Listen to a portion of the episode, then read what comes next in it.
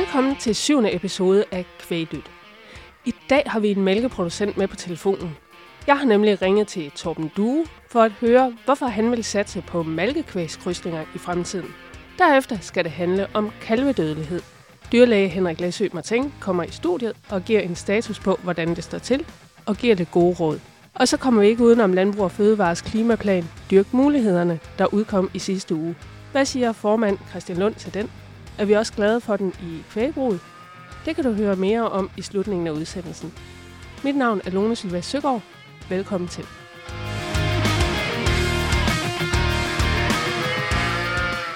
Allerførst så skal det handle om krydsninger. Altså ikke krydsninger med kødkvæg, som de fleste gør i dag for at lave gode slagtedyr, men en anden slags krydsning, som ikke har vundet helt så meget indpas blandt danske mælkeproducenter. Endnu i hvert fald. For der er stadigvæk ikke så mange, der lader for eksempel deres holsteinkøer inseminere med jersi eller RDM, eller omvendt, til trods for, at beregninger gang på gang viser, at det skulle være en fordel. Nogle landmænd siger, at de ikke tror på, at det kan betale sig. Andre, at de simpelthen ikke kan holde ud og kigge på krydsningskøer, om det så er en økonomisk fordel eller ej. Men vi har ringet til en mælkeproducent, der forhåbentlig godt kan holde ud til at kigge på krydsninger. Og det er dig, Torben Due. Velkommen til. Mange tak. Og Torben, vil du starte med lige kort at præsentere dig selv? Ja. Jeg hedder Torben Due og driver en mælkeproduktion ved Vorbasse. Vi har 540 årskøer, og de 80% er røde køer og 15% holstein. Og de sidste 5% det er så ukendt afstamning eller nogle krydsningsdyr. Ja, for så vidt jeg ved, så har du krydset en del af din RDM-besætning med holstein, og de krydsninger har du til at gå som kalve nu. Så du malker altså ikke nogen malkkvægskrydsninger endnu. Men hvorfor er det, du har valgt at lade nogle af dine røde køer inseminere med holstein? Det er rigtigt. Vi har valgt at inseminere temmelig meget af vores røde køer med enten holstein eller Montbéliard. Og vi gør det, fordi at vi synes, at de ringeste røde, de er for ringe med yver og bentøj og sådan. Så vi har valgt at beholde 30% ren rød, og så resten, det skal nu i krydsninger. Hvad er så dine forventninger til de her krydsninger? Jamen, forventningen er, at vi hæver bunden på de køer der, som vi synes jo er for ringe af de rene røde. Og så har jeg jo lyttet mig til, at det skal give 7% mere i afkast, eller næsten 1.000 kroner i dB per ko, man har krydset. Og det vil vi da også gerne tage med. Ja, det forstår man jo godt, men hvilke overvejelser har du gjort dig, inden du tog beslutningen om at krydse? Jamen, jeg synes sådan set, at jeg er egentlig godt tilfreds med den røde ko, men jeg synes bare, at der er for mange, der falder ud, og der kan være ret stor spredning inden for den røde race, men den er jo også et samsurium af flere racer. Så derfor er jeg ikke, og så er jeg ikke sådan tro helt mod den røde ko, men, og derfor var det ikke så svært at springe ud i og krydse dem. Men det må jo alligevel have været noget af en beslutning, det her, selvom du nu beholder nogle renrace røde. Er der sådan et særligt område, der har krævet mange tanker, eller hvad har sådan været det sværeste i den her beslutning? Ja, valget at krydse med holstein er ikke svært, fordi dem kender vi. Men den tredje race at bruge, har jeg valgt at gå med Montbéliard, altså i pro-cross-systemet. Fordi at jersi, så bliver de for små til de stalle, vi har. Men der er nogen, der er bekymret for, at de der Montbéliard, de sparker, og de er vilde og sådan noget. Men der er en forventning om, at der er nogle andre, der har avlet sig ud af det. Det må vi håbe for dig. Og hvis der nu er nogen, der vil høre endnu mere om dine overvejelser inden at se de her krydsningskalde, så kan man jo komme ud og se din besætning og høre endnu mere, når SEGES Innovation og Viking de arrangerer en inspirationsdag ude hos dig onsdag den 13. juni. Det er gratis, så man kan finde link til tilmelding i Kvægnyt, eller på landbrugsinfo.dk eller på Facebook. Og Torben, inden jeg nu slipper dig helt, så skal jeg lige høre, hvis jeg nu siger kalvedødelighed, hvad siger du så? Først så vil jeg sige, at det hedder tirsdag den 13. juni. Oh. Og, men kalvedødeligheden, det er et stærkt fokusområde, og jo flere dyr vi undgår at tabe allerede fra starten, jo bedre økonomi har vi. Så det er et fokusområde, vi altid arbejder med. Godt. Tak for det, Torben. Det er godt. Selv tak.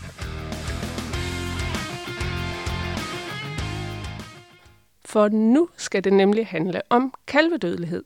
Og derfor så vil jeg gerne sige velkommen til dig, dyrlæge Henrik Læsø-Marteng. Vil du lige starte med kort og præsentere dig selv? Det kan jeg godt. Jamen, jeg arbejder her på SEGES Innovation, og jeg arbejder rigtig meget med kalve. Har gjort det de sidste år, så det er i hvert fald en af mine store interesser. Og i sidste nummer i Kvægnyt, der peger du jo også på, at kalvedødeligheden, den har faktisk ikke rykket sig de sidste 20 år. Hvis vi kigger tilbage her i december 2022, så var kalvedødeligheden 1-180 dage på 8,2%, og det er nøjagtigt det samme, som den var i december 2004. Man kan selvfølgelig så sige, at kalvedødeligheden er heller ikke steget de sidste 20 år. Så hvad er udfordringen? Ja, man kan sige, at vi har i hvert fald herindefra har vi arbejdet rigtig meget med kalvedødelighed, og vi har arbejdet med kalvesundhed i årevis, og jeg vil nok sige, at jeg synes vi har haft rigtig mange gode tiltag. Der er blevet implementeret også en masse ny viden ude i besætningerne, så jeg vil egentlig forvente måske, at det gik bedre, end det gør. Så må man spørge, hvad er så årsagen til, at det ikke går bedre? Og jeg tænker egentlig, at den grundlæggende største udfordring, det er nok, at vi har for mange dyr på for lidt plads, faktisk.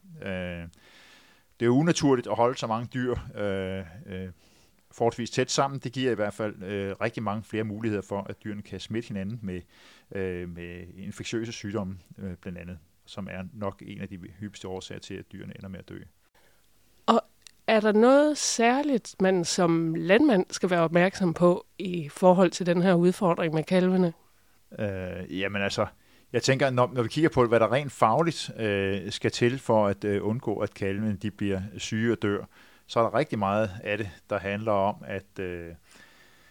handler om at få gjort rent nok omkring kalvene. Rengøringen er rigtig vigtig, og det er selvfølgelig tit noget trænsarbejde. Det er der ikke så mange, der synes er enormt sjovt at gå og arbejde med.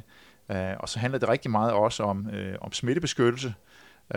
Og smittebeskyttelse, det er jo sådan et vidt begreb, men for kalvens vedkommende, så noget af det allervigtigste elementer, et af de allervigtigste elementer her i smittebeskyttelsen omkring kalven, det er, at de får en rigtig god modstandskraft fra starten af.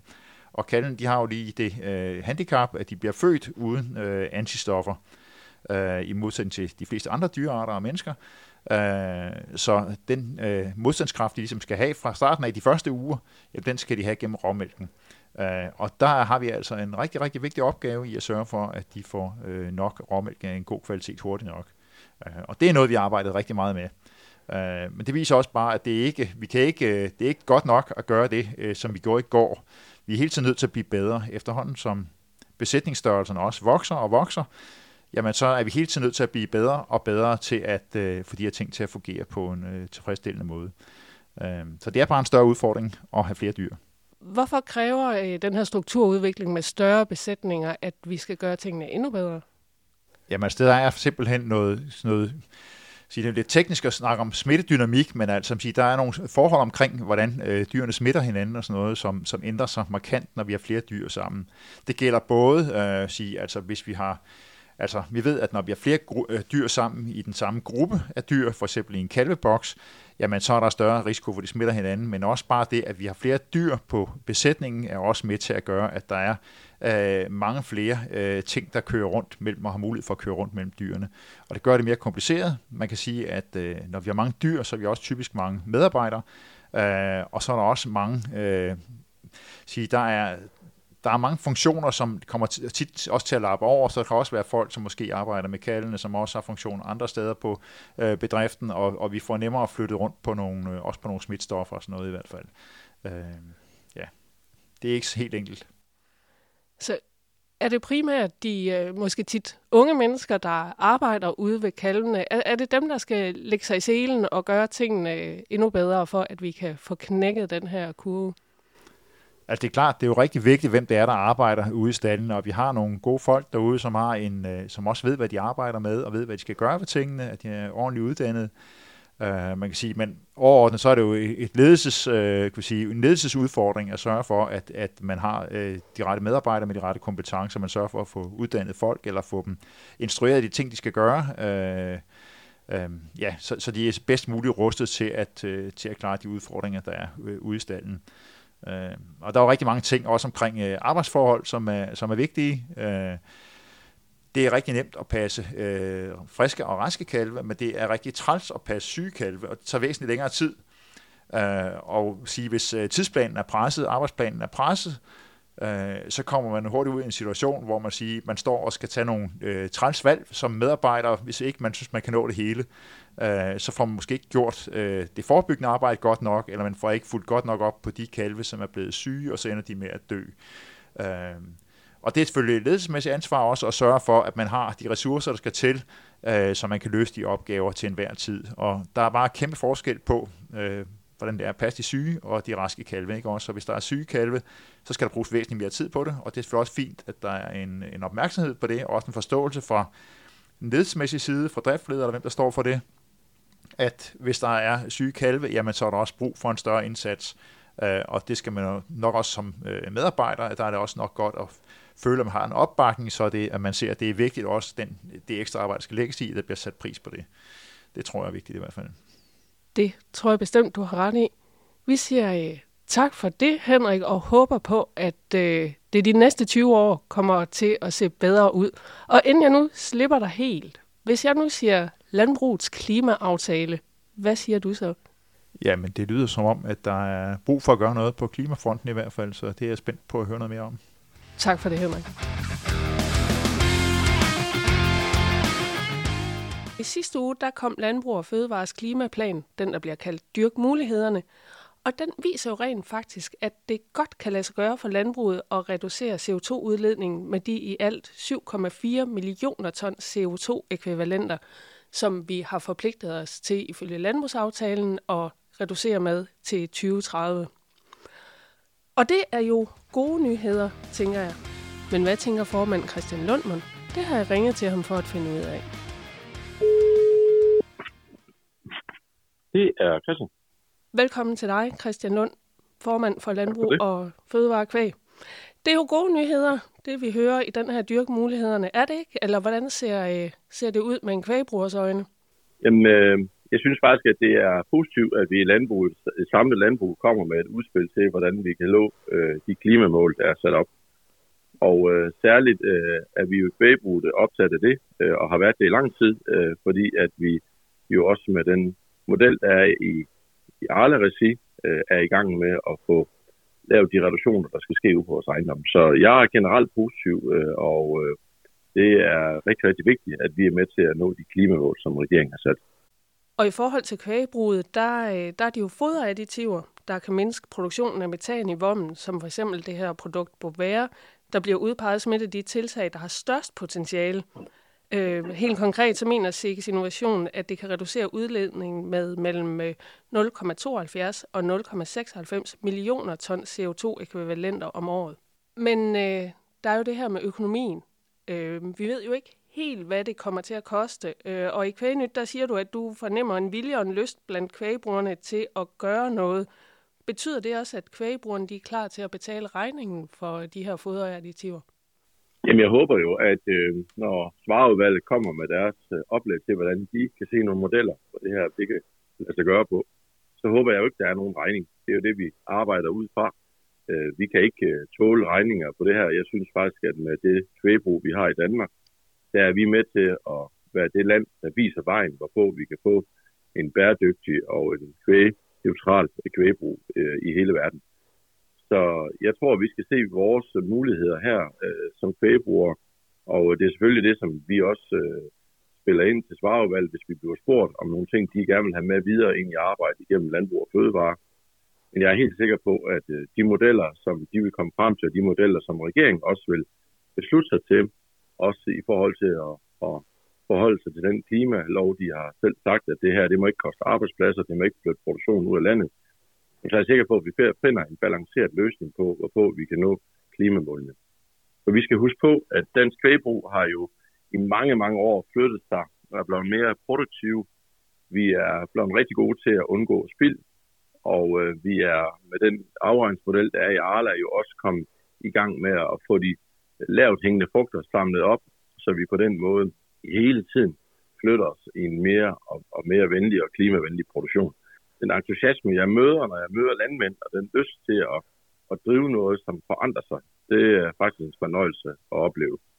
Men vi skal jo også kunne følge med, altså i forhold til, at der ikke bare kommer nogle regler, som gør, at vi lige pludselig ikke har lysten til at drive det her til noget stort, som jeg tror, det kan blive. Kan du forestille dig en model for finansiering af det her? Hvad fornemmer du af politiske vinde? Jamen, når jeg taler med politikere, så er de jo udmærket godt klar over, at det her det er en stor, stor opgave, som dansk landbrug har stillet sig for. Og en stor opgave, de skal løse også som regering for at få de her ting landet, så man stadigvæk har en stor landbrugsproduktion i Danmark. Og jeg er da ikke anden sige, jeg tror, der skal nye penge til i forhold til at tage de omkostninger, der kommer i forhold til nogle af de virkemidler, der skal i gang hjemme på gårdene. Så det er også noget af det, jeg tror, at Svareudvalget de arbejder med. Men det bliver rigtig spændende at følge de modeller, som vi skal have lavet, for at, eller som Svareudvalget skal komme med idéer til, hvordan de kan se ud, for at vi får lavet et kvægbrug, som stadigvæk er konkurrencedygtigt, og et samlet landbrug, som også er konkurrencedygtigt. Og nu Svareudvalget, de skal komme med deres holdninger og meninger til, hvordan de ser en CO2-afgift, en eventuel CO2-afgift, den skal se ud. Og når du så snakker med politikere, Christian, kommer I så ind på det her med vores eksport og vores eksport af know-how og af gode, sikre fødevarer? Hvordan vil den grønne omstilling komme til at påvirke det? Og hvordan fornemmer du, at politikerne forholder sig til det?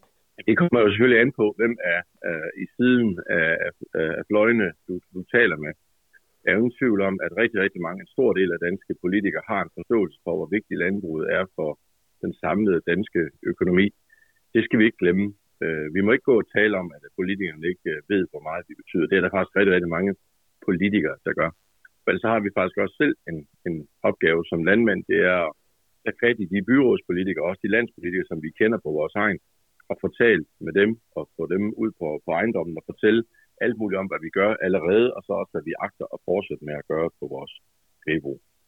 Men ellers så er der faktisk en rigtig, rigtig stor forståelse af, at Danmark er et moderne landbrugsland, som kan være med til at flytte hele verdens landbrugsproduktion i en mere bæredygtig retning. Det er der faktisk rigtig, rigtig mange landmænd eller mange politikere, som siger, at det er jo vindmølleindustrien om igen, at vi kan være med til at være foregangsland.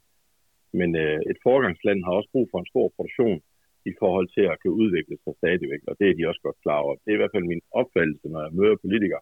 Men noget andet er jo selvfølgelig, når de kommer ind og skal ind bag murene på Christiansborg og skal have besluttet nogle ting, som gør, at de fortsat har en stor landbrugsproduktion i Danmark. Og så bliver det jo spændende at se, hvad de der beslutter. Det gør det. Vindmølleindustrien om igen. Det er gode takter at slutte af på. Tak for det, Christian. Det var så lidt. Det var, hvad vi havde valgt at bringe i Kvæglyt denne gang. Tak fordi du lyttede med.